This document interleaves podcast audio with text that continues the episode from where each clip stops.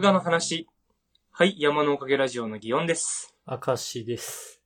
今回はですね、あの、僕のツイッターにこう連絡をくれた内容を紹介したいなと思ってます。なんか少し前にあのーさつまいも書いたじゃないですか。あ、はい。で、2年前に書いたさつまいもと比較してる画像を貼ったんですよ。うん。これが今の僕のビフォーアフターだという感じで出したんですけど、そしたらあの、まあ、それにフリーダムチンパンジーの佐藤さんが、えー、まあ、すごい進化ですねと言ってくれて。で、一巻と最終巻でまるで画風と画力の変わる漫画特集してほしいですということを言ってくれてたので、はい。うん。それをちょっと話してみたいなと、今回は。で、どんなのあったっけって思って、パッと全部思い出せるもんでもないなとも思ったり、なんだったら結構変わってる作品って多いと僕は思っているので、ちょっとあのネットの力もお借りしようと。スーパージャンプまとめ速報というサイトの中に初期から最も画力が上がった漫画家がすごすぎる過去比較みたいな、えー、なんかスレッドみたいなのがありまして、はい。うん。で、えーちょっとそれを眺めながら、えー少し喋ってみれたらなと思ってます。例えば、えーまあ、1個目に上がってるのが遊戯王なんですけど、遊戯王は変わった記憶ありますね。最初はなんかちょっと丸い感じの、アメコミチック、アメコミチックというか、絵柄だったのが、最後の方はなんか、それでもやっぱスタイリッシュな感じになっていきましたよね。いやー、そうだなって思いますね。てか、なんか、えっ、と、そもそもが、まあ、この話ちょっと画力とずれるんですけど、あの、遊戯王してなかったじゃないですか、最初の遊戯王って。ああまあ、ストーリーがね、作画というより、話の内容がね。なんか、スピリタスぶっかけて火つけて犯人燃やしたりしてたじゃないですか。あったあった。うん。なんか、で、その頃の遊戯王の、あの、なんか、もう一人の僕の顔ってもう、なんかすげえ怖いやつ、なんか目いっちゃってる感じで描いてたなと思うし、なんだったらなんか、あの、鼻がなかったというか、鼻かかない表現してたなと思うんですよね。それは闇ですからね。うん。なんか多分目力みたいなんとこの怪しさみたいなの出したくって、あの、鼻とか書き込んでなかったんだろうと思うんですけど、途中から急にキリッとしだしますよね。なんか性格どうやって変化したんだろうっていう、不思議なぐらいもう一人の僕が、なんか違うやつなんじゃないかぐらいのね、変化を見せますね。この、まあ、遊戯王は、もう、なんか圧倒的路線変更。もう途中から気づけばファラオなんて扱いになってますから。まあ、そういうのがあったと。で、えー次に紹介したのが嘘食いですね。嘘食い見たことあります？嘘食いを見ましたよ。ただ、最初の頃の絵って思い出せないかも。なんかね、この嘘食いもね、最初の雰囲気ってその、なんか最初の遊戯王とね、近しい何かを感じるんですよね。で、あの、基本的にこう、イケメンを描くのに慣れてないんですよ。最初の方の絵柄。丸い感じだった、最初って。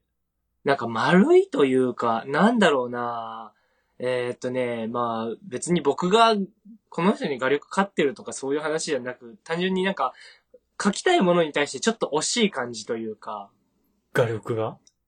うん。ちょっと本人がこの、なんだ、ここまで書きたいって思ってるところを書ききれてない感じが見えるなーっていう感じだったんですよね。うんうん。で、なんかこう、見やすいはっきりした線で輪郭を捉えた絵柄をしたいのか、もっと書き込んだものをしたいのかの中で揺れ動いてるぐらいの感じだったのが、後半になるにつれてもう書きか、書き込みたいだけ書き込んだれみたいな、そんな感じの気配が出てきて、あ、でも表紙見ただけでも違いはわかるなだいぶね、変わるんですよね。なんか1巻と19巻の構図が似てるから今はそれで見るんですけど。うん。19じゃないわ。ごめん、49か、これ。これで見比べると全然違うじゃないですか。で、またあのね、後半になるとだからその、かっこいい人とか描けるようになるから、あの、なんだ、女性キャラとかもね、可愛くというか美人になっていくんですよね。男性キャラよりもしかしたら露骨かも。うん。それはなんかある気がします。えー、なんかそれに、なんだろう、えー、その絵柄でその細かくその綺麗さを描けないときって、結構その、なんだろうな、スタイルのいいお姉さんキャラを描きがちなんですよ。うんうん。あの、なんでかっていうと、あの、なんだ、シルエットだけで女の人だよってわかりやすいし、その、可愛いを描くよりエロいを描く方がなんか、ざっくり言えば簡単らしくっへて、ー。うん。わかりやすいですよね。とりあえずおっぱい大きくしとけばいいみたいな。い可愛いは難しい。や、そうなんですよ。あの、作れるけど難しいですよね。化粧品のキャッチフレーズみたい 可愛いは作れるが難しいみたいな感じのあるんじゃないかなと。えー、あと次ですね、えー、ブリーチとか、だいぶ変わりましたよね。な。ああ、ブリーチね、イチゴの顔もだいぶ変わった記憶ありますね。うん。そもそもなんかキャラクターの、なんだろうな、それこそ本当に画力が上がったっていう話なんでしょうね、ここら辺はね。うん、あれに関しては画力、押されさ。あー、とかはまあね、あるし。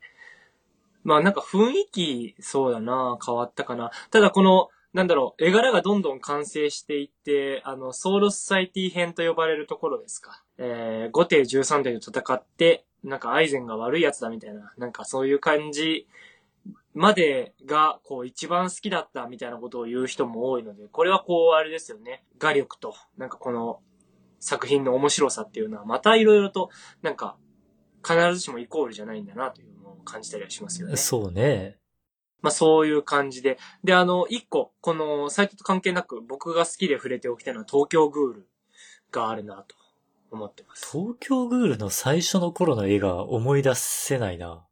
そんなに変わったっけ？なかね、えっとね、これね、なんか、まあみんな調べてくれたらいいんですけどね、だいぶ変わってるんですよ。そもそも、あのー商業誌連載の1個目なんですよね、石田水産にとって。あ、デビュー作か。そうか、そうか。そうなんですよ。なんか一応、幻冬者とかの方で、今はもう消されてる漫画を掲載してたんですけど、まあそれはどっちかって言ったらなんか4コマ漫画みたいなのがどんどん派生してって盛り上がってったみたいな感じの話で、だいぶね、画力は、なんか本当に一番最初は落書きみたいなところからスタートするんで、なんかそこから始めて、僕はそっちの作品も好きだったんですけど、ちょっとね、あのー公共の電波に乗しづらいタイトルなので、なんかまあそういうのはあるので、ただそこから初めて書いた連載が、まああそこまで続いて、やっぱ後半になるとあんだけ綺麗な絵を描くんだなと。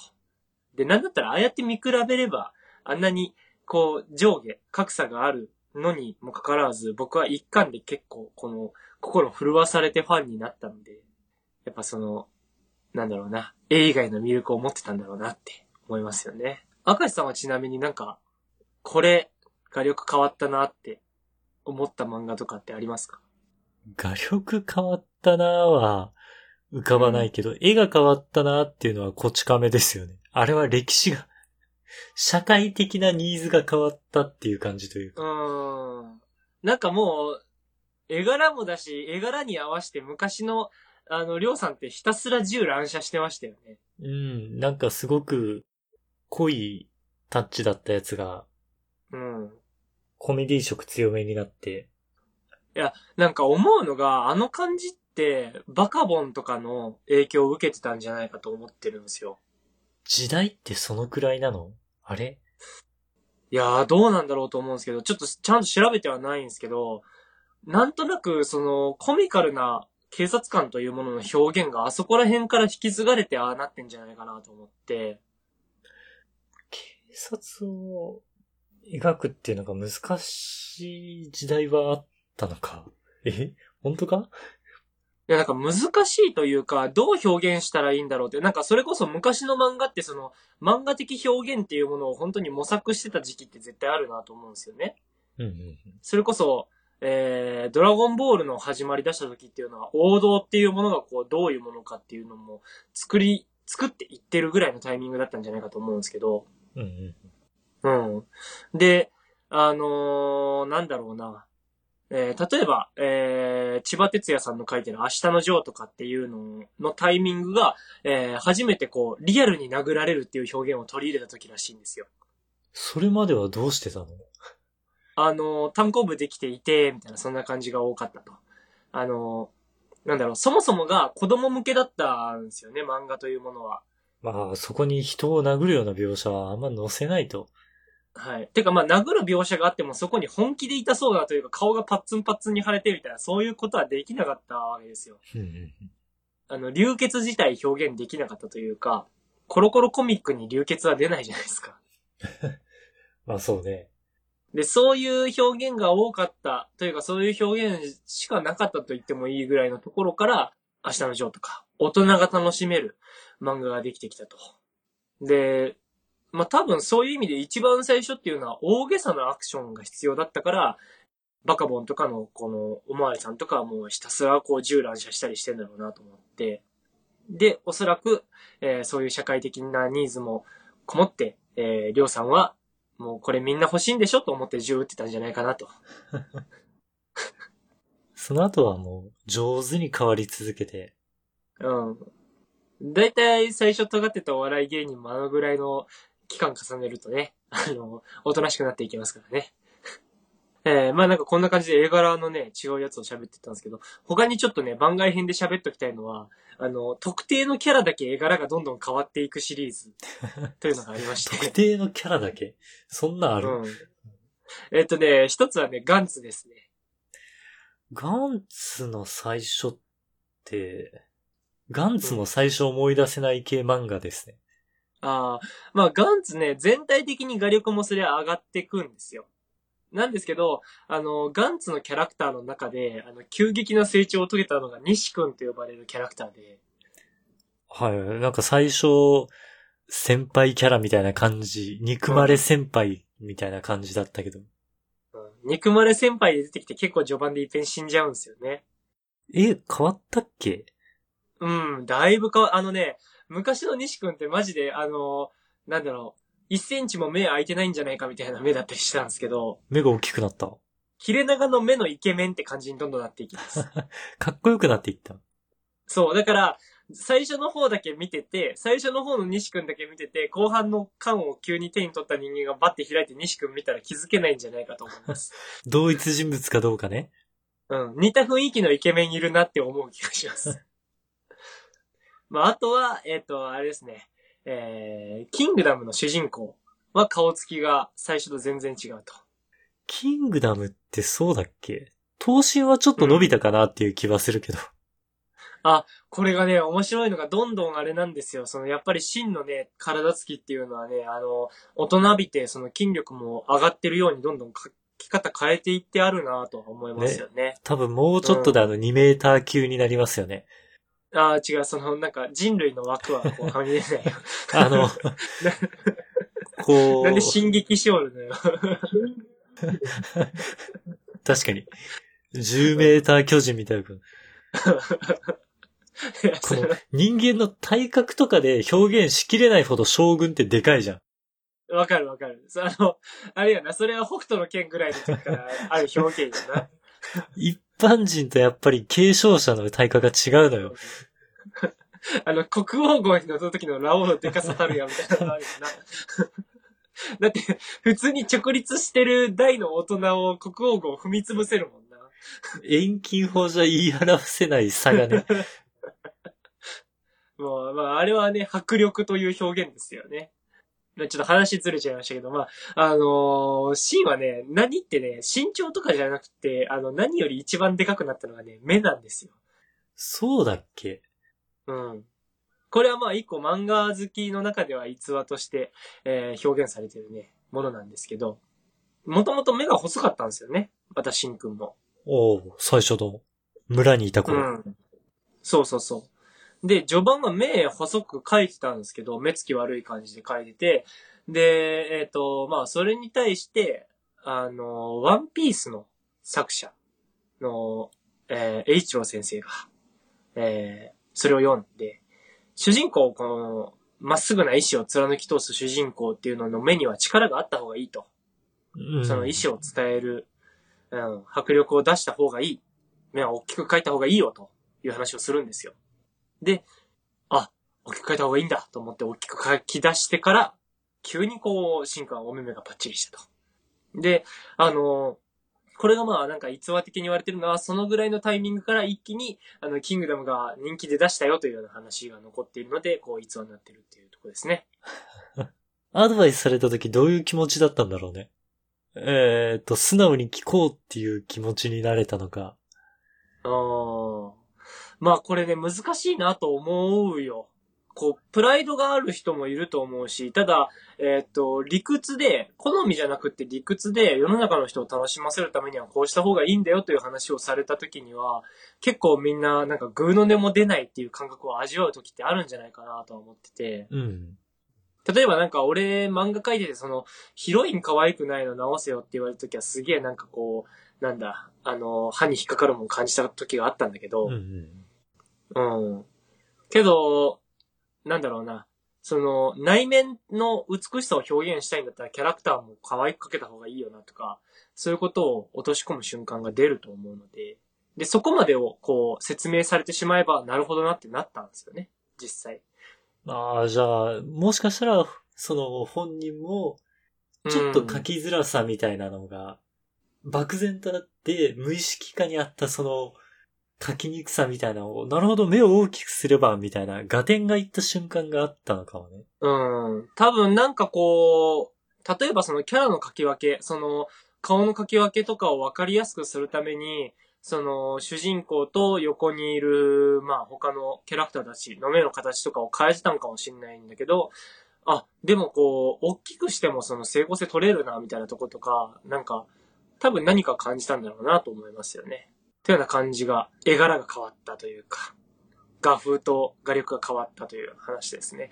あとはまあなんか、あの、全体的にもっといろいろあるんですよね。ドラゴンボールだって全然変わってるし、で、あの、さっき、あの、名前出したサイトの方では、巻き場王が全然変わってるというような話もありまして、巻き場王は昔も知らないし、最後の方もちょっとパッと出てこないのが、なんだったら今続いてるかどうかすら知らないじゃないですか。え、続いてるの？いや、なんかだって、更新されてた気が、いや、違うのかな？わかんないですけど。すごい昔の漫画のイメージが勝手にありました。うんいや、と思っちゃうんですけどね。だから、筋肉マンとかだってそうじゃないですか。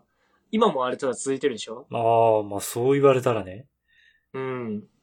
で、あの、こういうのって変わっていく上でね、なんか、これは、まあ時代のタイミングっていう可能性もあるんですけど、あの、どんどんね、なんか、塗りが減ってって白と黒の表現って増えると思うんですよ。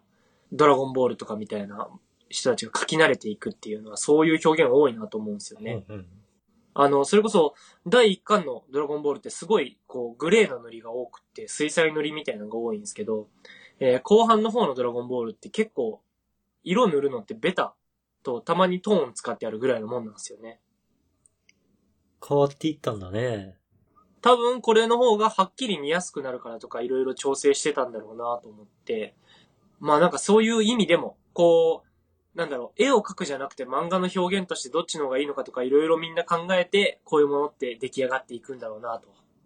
まあそこの成長もね、あの、込みで楽しんでもらえると漫画家としてはとても楽しい、嬉しいことでもあるのかなと思ったりもします。はい。締め方これでいいのかな？最初と最後を見比べるっていう楽しみ方もありますよと。うん。むしろそんだけ成長できるっていうのは作品が愛された証拠だよね。で、個人的に、これあのー本当にマニアックすぎて誰も知らないような話をするんですけど、おお何それ。うん。ワンパンマンの原作者の方、ワンさんという人がいるんですよ。あはい。あの人ってまあ、絵はね、なんか、うまくはないんですよね。うんうん。で、その、ストーリーが面白いから、ああやって、あの、リメイクしてもらってというか、いろんな機会を得たわけなんですけど、あの、ワンさんも実は、ちょっとずつ画力が上がっていると。最初に比べて？これね、モブサイコ100という作品を別で書いてるんですけどあ、はいはい。うん、モブサイコ100、えーを書いていて、で、それが完結した後にスピンオフでレイゲンという、えー話を書いていて、一応それももう完結してるんですけど、そのレイゲンの一番最後の話のところだけやたらリアルに書いてるんですよね。1ページの1コマだけ、あのなんか、1ページバーンって使う大コマみたいなコマのところだけ、あのえ、急に、なんかそれこそ、あれですね、ハンターハンターの10巻あたりで急に団長の顔がリアルになった時みたいな、あの、急に書き込みが増えるコマがあって、こんだけ書けるようになりましたよっていう見せているコマがあるんですけど、そのコマなん。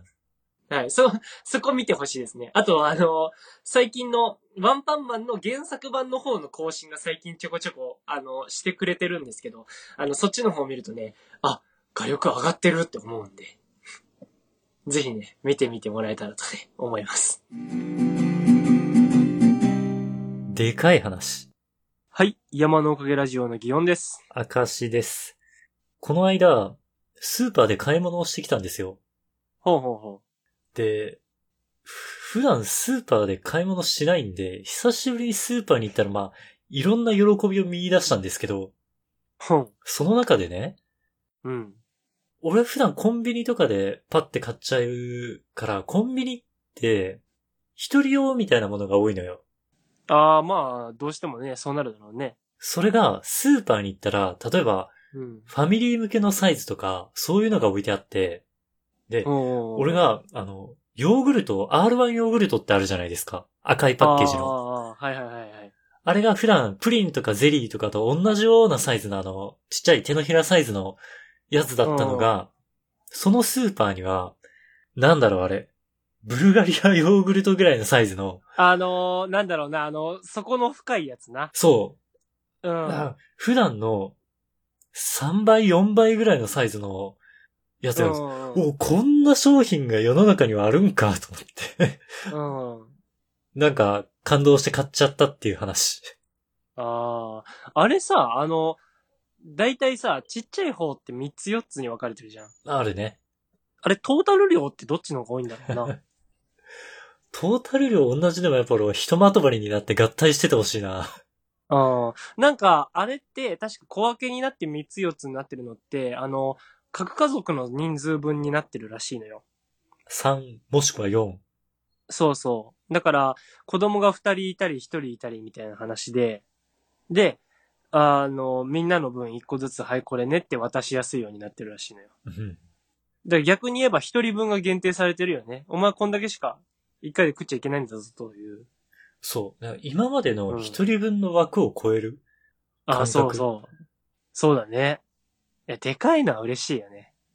なんかそう、だから、あの、絶対さ、利便性で言えば小分けになってる方がいいじゃそう。で今だって小分け流行ってるじゃない？いろいろ。ん。そうね。うん。ご時世的にもね。でもやっぱり、プリングルスは、こう、15センチぐらいの高さのやつより、その、2倍ぐらいの高さの缶に入ったプリングルスがいいじゃない？欲しいね。そっちが欲しい。やっぱりでかい方見たらときめくし、あの、アポロでも、本う当、ん。普段見るようなアポロのサイズじゃなくて、もうめちゃめちゃアホみたいにでかいさ、腕ぐらいの長さあるアポロのやつとかあるじゃない？ああれ何なんだろうな、あの、あれ、な、何用なんだろう？ね誰をターゲットにしてるんだろうね？いや、本当だよね。でも、あれはもう、でも、一定数売れるから、あれ存在し続けてんだろうね。そう。あれ見たら、うん。あ、俺はもう大人になったしこれ買っていいんじゃないって一生思っちゃうじゃない？あー 何も関係ないのにそうん。いや、思うのがさ、あの、無性に柿ピー食いたくなる時があるのよ。本。柿ピーの入れ物ってえげつないのあるじゃん。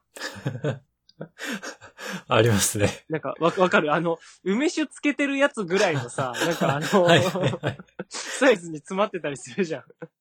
ずっと一生なくならんぞっていう。そうそう。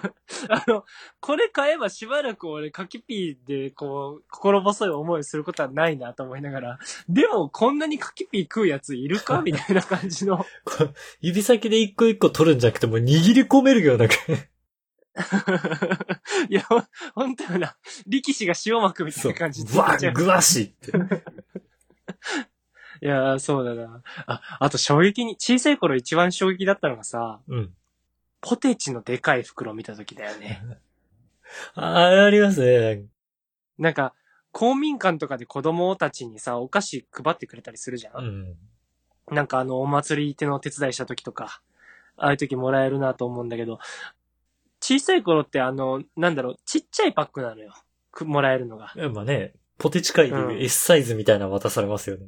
そうそうそう、あの、カッパエビセンとかよくああいうのあるじゃんね。うん。なんかああいうの渡されるんだけど、あの、だから普通サイズのポテチを1個もらえるだけでも俺の中ではレアだったのよ。あの当時の俺としては。あれを、こう、腹いっぱい食べれるんだと思ってたら、ついに出会ってしまうわけよね。いつの日かね。うん。ビッグサイズのポテチの袋に。で、でけーってな。ちっちゃいのだけ触れてきた人間としては、あの、まあ、それこそあれよな、個包装のヨーグルトからもうあの、教育されてんだろうな。うんもう、一袋というのが一食分という定義なのが脳に入っちゃってんのよ。それ、だから、それなのにめっちゃ膨れたぐらいの、うんこれ、中、ええー、って。うん。俺の普段の4倍ぐらいあるわけよ。もうでかいやつなんて。もうよ、え、4倍食ってるやつがいんの？と思って、もう衝撃走っちゃうよこれね。上には上がいるのかみたいな衝撃。いや、ほんとよ。で、え、何そいつずるーと思って、おこいつも、こいつも、じゃあ、はい、一袋っつってもらってんの？みたいな気持ちになっちゃって。もう、あれん時はね、だから多分あのせいだよ。俺がどんだけでかい袋のポテチ買ってもその日のうちに食べちゃうの。もうあの、頭がもう調教されてんだもん。あれはね、もしかしたらもう二人以上で食べることを想定してるファミリーサイズが。本当はそうだと思うよ。あ、だから難しいよね。えっ、と、例えばウインナーとかってさ、なんか二袋ついてセットで売ってたりするじゃん。ああ、そうね、分かれてるね。うん。あれはなんかその、2回使い置きしても、その開封した状態で保存しなくていいようにみたいな配慮だったらしいんだけどう、ん。うん。だから、そういう意味で長丁場で食べると、ためにこう放送が分けてあったりもするなと思うんだけど、あのーあれだよね、一袋ってなった時にさ、だから必ずしもその、一人で食えよって話じゃないのにさ、ヨーグルトとかのせいでさ、子供の頃触れるのってその、一人分これねって渡すための個包装なのよ、多分。そう、やっぱり、一袋は一人分っていう認識は、まあ俺もあるわ。うん。だからもうダメなんだよね。脳がそれに準じてしまうのよね。わかる。サイズは全然違うのに、うん。単位なんだよ。一人分っていう単位なんだよな、あれが。いや、そうなんだよ。脳がそういう反応しちゃう。だからあの、友達とポテチ分けてねってパーティー焼きを初めて体験した時とかも自分がコントロールできない え、ペース速くないって言われる、の。そう。言われやしないかと思いながらも。うん。そう。それもドキドキするし、なんか他のやつのペースが速いとなんか悔しいし、なんでこいつは食ってんだよみたいな。なんかあいあいつよりちょっと多めに食ってやろうとか思ってたら結局食いすぎるみたいな。もうね、自制が効かないよね。ちゃんとあの、最初からパーティー焼きを慣れさせるべきだと思うよ。子供に義は。務教育に。うん、これは導入すべきだね。でかいのね。この間、モロッコヨーグルっていうちっちゃい駄菓子のな。駄菓子の、そう、白い、なんか、ちょっとメリメリっとした食感の、俺あの駄菓子がすごい好きなんですけど、あれなんか分かれるくない？あ、そう、苦手な人もいるよね。うん。あれの、本当あれって、今見たらもう親指の上に乗るんじゃないよ。親指は持ったかな。まあでも親指ぐらいのサイズの やつなんですけど、あれのうん6倍ぐらいのデカさの、いやまあ手のひらに乗るぐらいのやつが売ってあったんですよ、駄菓子屋さんに。モモロッコヨーグルが？モロッコヨーグルの。もうそれ見たときは、うん。俺、これ小さい頃会ってたら、これに魅了されてたなと。あ、で、それ買って食べてたら、食べても食べてもなくなんないのよ。あーまあね、元のそのイメージがあるからね。元の、うん俺体小さい頃で、それこそ今の体の6分の1、6分の1ってほんと30センチ。ごめんなさい、俺180センチもないです。うんまあまあ、ちっちゃい頃でも、モロッコヨーグルの本来のサイズ、一瞬でなくなってた記憶だったのよ。うん。けど、その、大きいやつ食べると、いつまで経ってもなくならんから、幸せの持続度が違くて、うん。もうめちゃめちゃ幸せだったんだよ、食べてる時。あー、そうだな。なんか、うん、ちっちゃいのをたくさん食うときってなくなるという絶望を毎回味わわなそうきゃ、い一回切れるじゃん。でかいやつは、その、続きが、続くのがいいよね。あ、なんかもうだから、あれだよね。あのー水曜日と日曜日が休みとかなるぐらいだったら、土日休みの方が幸せみたいなそういう話よな。あ、それはでも難しい。ああ、そう？途中、いや、土曜日と日曜日がどうせ仕事なら、うん。水曜日と日曜日、あ、難しいな。これは例えられないな。じゃあ、あの、例えば、週に1回でっかいモロッコヨーグル食べれるのと、それを分割して週に何回かモロッコヨーグル食べれるのとどっちがいいの？俺は多分ね、でかい方が幸せだと思う。ああ、それはそうなんだ。俺はだからもう、ワンサイズ上の L サイズ系、何？一人各家族ごっこみたいなのをするのが楽しいの。ああ、そうね。いや、そこの選択権が与えられてる感じがしていいね。でかい袋はね。そうね。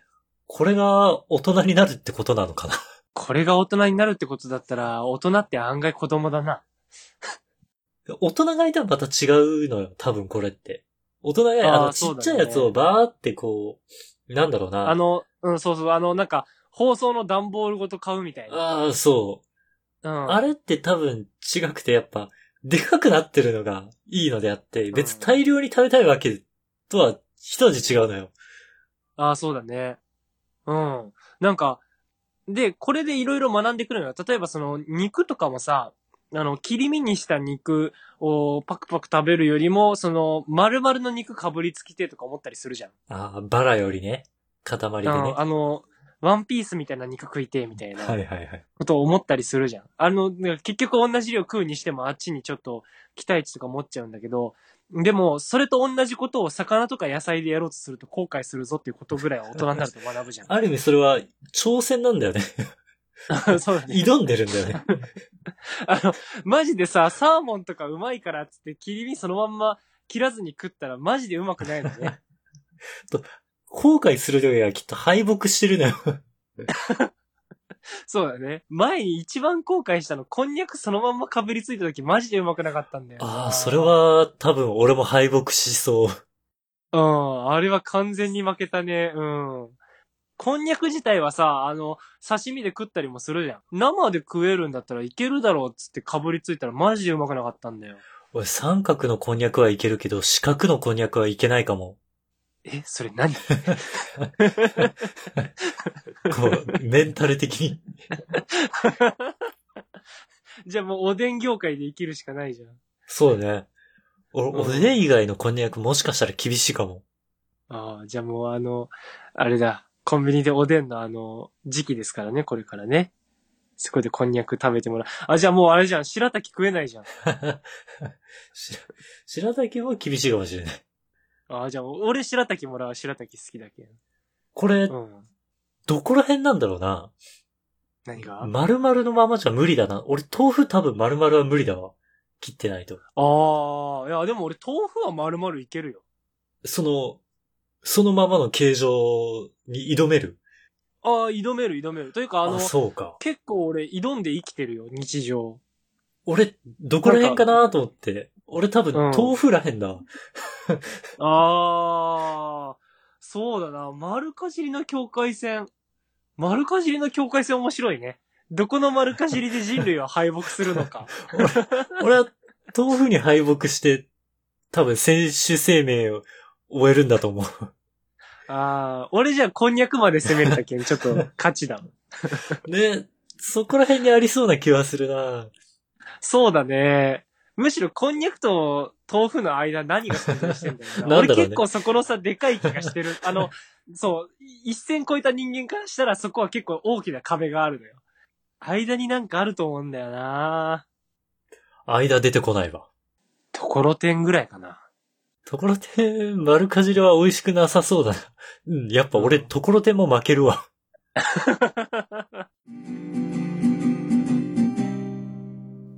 という感じで話してきましたが、明石さん最後にお知らせお願いします。はい。この番組のツイッターアカウントを作成しました。アットマーク山のおかげで検索してくれたらヒットすると思います。山のおかげはローマ字で YAMANO。おかげは OKAGE ですね。で、このツイッターアカウントで番組のおまけ話とか更新情報をつぶやいていこうと思ってます。また、今回聞いてくださった方のね、感想をもらえたら嬉しいので、Gmail、こちらも Twitter アカウントと一緒で山のおかげ at gmail.com もしくはこの番組の Twitter のアカウントにコメントやリプライなど送っていただけたらとても嬉しいです。それでは、また次回。はい、さようなら。